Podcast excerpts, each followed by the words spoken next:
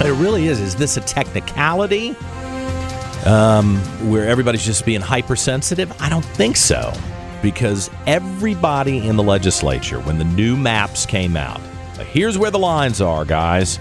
Everybody went and said, oh, my house is within the new district. Or, oh no, I'm going to have to sell my house or I'm going to have to go get a new house if I want to stay in the legislature. And some people chose not to do that. John, know? did you see Hashmi's tweet? Yeah, she was really ugly about it. I thought, you know, oh, these are just MAGA extremists trying to question uh, election deniers. It went back to that that right. old tired. I got statement. it right here. You want me to read it? Yeah, sure.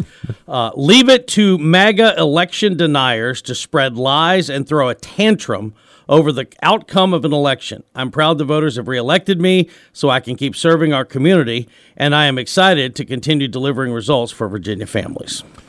Yes, yeah, so no one's questioning whether you got more votes. it's not election deniers. It's whether you uh, were shady about filling out your, or I mean, quite frankly, criminal in uh, uh, filling out your forms. I mean, it's. She said really she's proud lousy. to represent uh, our community. That that's the question. Community. Whose yeah. community is she representing? And the problem she's going to have, I think, is that she filled out the forms and didn't acknowledge the house that she and her husband have lived in since 1999 that's worth $600,000 no big deal. Fine fine. But but if uh, the only way you don't acknowledge that in the forms as I understand it and I'm assuming I've been told correctly because I want un, I want to be fair to Ghazala Hashmi. I don't want to be unfair. But it sounds like you must acknowledge all property that's not your primary residence and she excluded that house which isn't that a acknowledgement that you consider this to be your primary residence, even if you've got an apartment. Look, I mean, I've known people who were in the General Assembly hadn't got an apartment. But yeah, I mean, you got to get all your paperwork, you got to get all your bills sent there. You do have to spend the night there. It can't be just some furnished apartment that you never stop by or you stop by and um, have a cocktail on Friday night and that's it. I mean, you actually got to live there. That's different from Congress, you know, we were talking earlier in the show about how if you were in Congress, you don't have to live in the district. So I hate to break it to everybody. The law actually matters. you know, I mean, even if I don't think a lot of people love Ghazala Hashmi, I've been told that she's not very well liked in her own caucus. Who knows? Maybe, maybe not. I don't know. Um, but whether you like somebody, whether you don't like somebody, whether they're Republican or Democrat, um, you got to obey the law. And I'm a little worried that some Republicans might have pulled this stuff. So everybody should be on notice. I am sure that the snoops are out there checking and double checking the paperwork and saying, "Where's your house? Where's your," you know. Um, and if she has, if she has not been honest here, it seems to me she's got to be disqualified. I don't think Hayden Fisher, who I personally like, is going to waltz into the Senate. I think we'll wind up with a special election. And see, the Democrats have screwed themselves on this too. Forgive me for using that language, but they are the ones that ha- require 45 days of advance voting.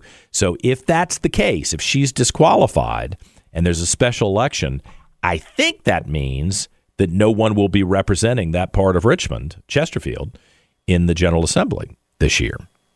So, and why? Because you can't have a fast special election. I think you have to have the 45 days of voting. So, see, it's a mess. Bottom line is fill out your forms correctly. Be serious. Don't try to play games because these days with power so tightly shared, somebody's going to catch you on it. All right, 7:39 on this Wednesday morning. It's the 15th day of November 2023. I'm John Reed and we're glad you're with us here on News Radio WRVA.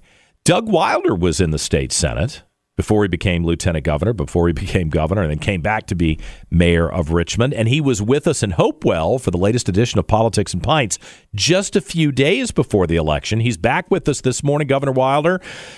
Uh, I maybe I should start with this. Do you have an opinion? Have you been tracking this Ghazala Hashmi story? Good morning to you. Good morning to you, John. Always good to be with you. Yes, sir. I've been sure I've been following the story, and I I think it's very simple. Either you live there or you don't. Yeah. And uh, that will uh, spell spell itself out, and um, I think it's very simple. And uh, and you go by certain things that you've already iterated what they are and where do you live, what do you say, and and look, let's not joke about it, or let's not beat around the bush about it. People find artificial ways to say they live someplace and and they don't. Right. So it's not a question of whether others may do this. The question is, is it being done in this instance? If so, straighten up, and she'll have to do that. Yeah. There's no no question about it. She will have to do that.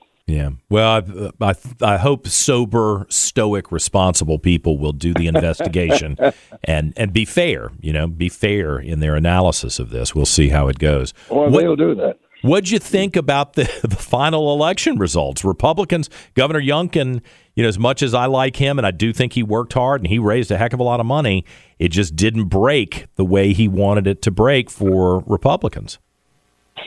Well, the the question really is, what issues were they bringing to show that there was the need for the break?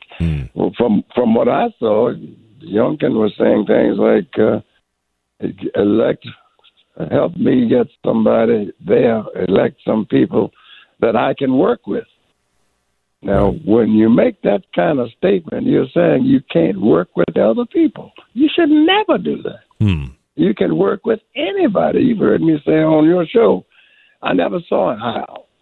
I reached across the aisle. No, there is no aisle. I work with Republicans, Democrats, Independents, or whomever. Once they are elected, they are representatives of the people. They're not Republican or Democratic representatives. Yeah. And unfortunately, that has occasion. And Governor Youngkin, as you know, is new to this. And so he's learning, and I'm quite certain that he won't make these kinds of mistakes in the future. Right. Do you think that the abortion issue was the driving factor? I've got different people telling me different things about that. Some of it is their instinct, political instinct, which may or may not be good, and some of it's data driven about who actually turned out and uh, voted Democrat or Republican. What do you think?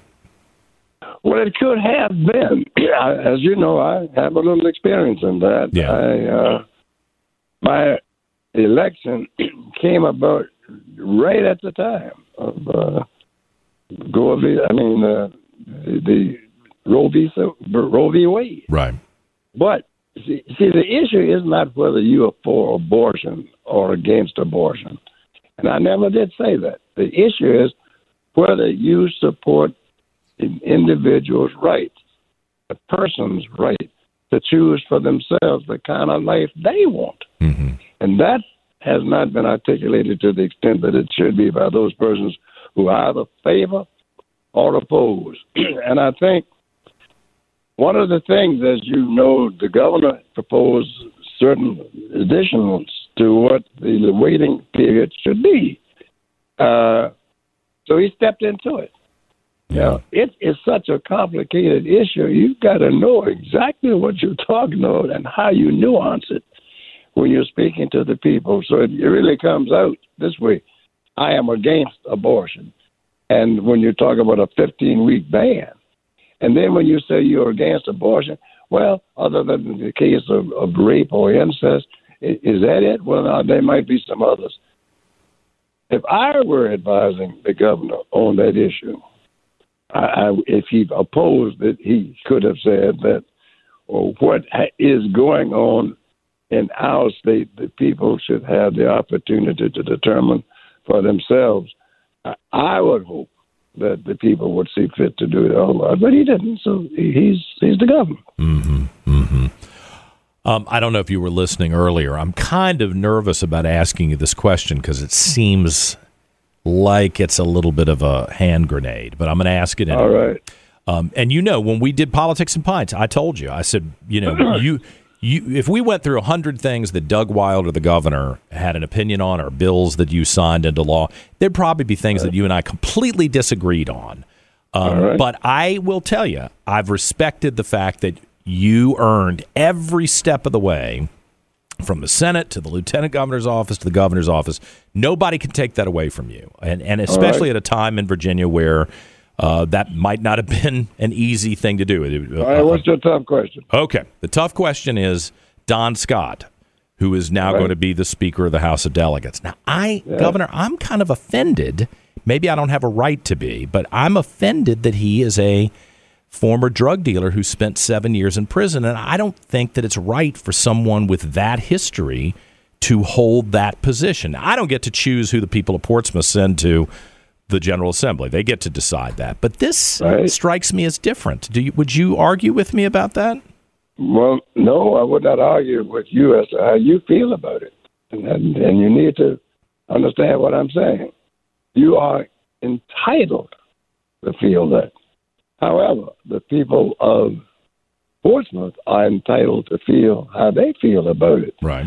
The persons who ever granted him a pardon, and I think it was the Republican governor, Republican former Attorney General, uh, Bob McDonnell, who granted him rights, granted his pardon.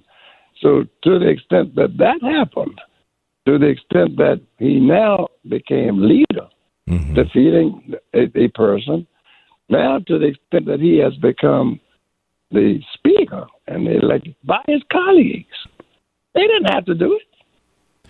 I know. Rep- you know, you have the you have the status of being the first African American governor elected right. by the people in America, and you earned that. Right. And you didn't right. screw up your life. You didn't make bad decisions. I mean, well, you know. So I just. Well, let's assume that what you're saying is that he could have learned from his mistakes. He has said so. He has said he's now the lead. He, no one had to vote for him. He didn't have a pistol at their head. Right. He didn't do any of those things. So, so, so the real issue is this: Should a system of government exist where the people are free to make their decisions for themselves as to who they want to lead them. That's the real issue. Well, that is. So it's just and uh, the other factor is the standards. What do we have as standards? Because exactly. I wouldn't exactly. vote for a Republican who was in the same situation, black, exactly. white, Asian, gay, whatever. I would so, just wouldn't work so for me. now the question, now the question is, did he learn from his mistakes? Has he shown a different kind of life? Is, is this something that he should have as a bag, badge of dishonor that follows him for the rest of his life? Right. His colleagues have said no, they yeah. don't think so. Now, he wasn't opposed by uh, just anybody. He knocked off a lady who was running for governor still, is now Miss Filler-Corn. Right, right. Uh, she couldn't beat him. Obviously, she didn't make the case that you made, and if she did make it, it didn't stick. Right. Well, I hear you. So, okay, okay. I know you hear me. All right. Another thing I want you to hear is that as you know, we were talking about JLARC making yes. this study, and they're gonna make it. Isn't it interesting?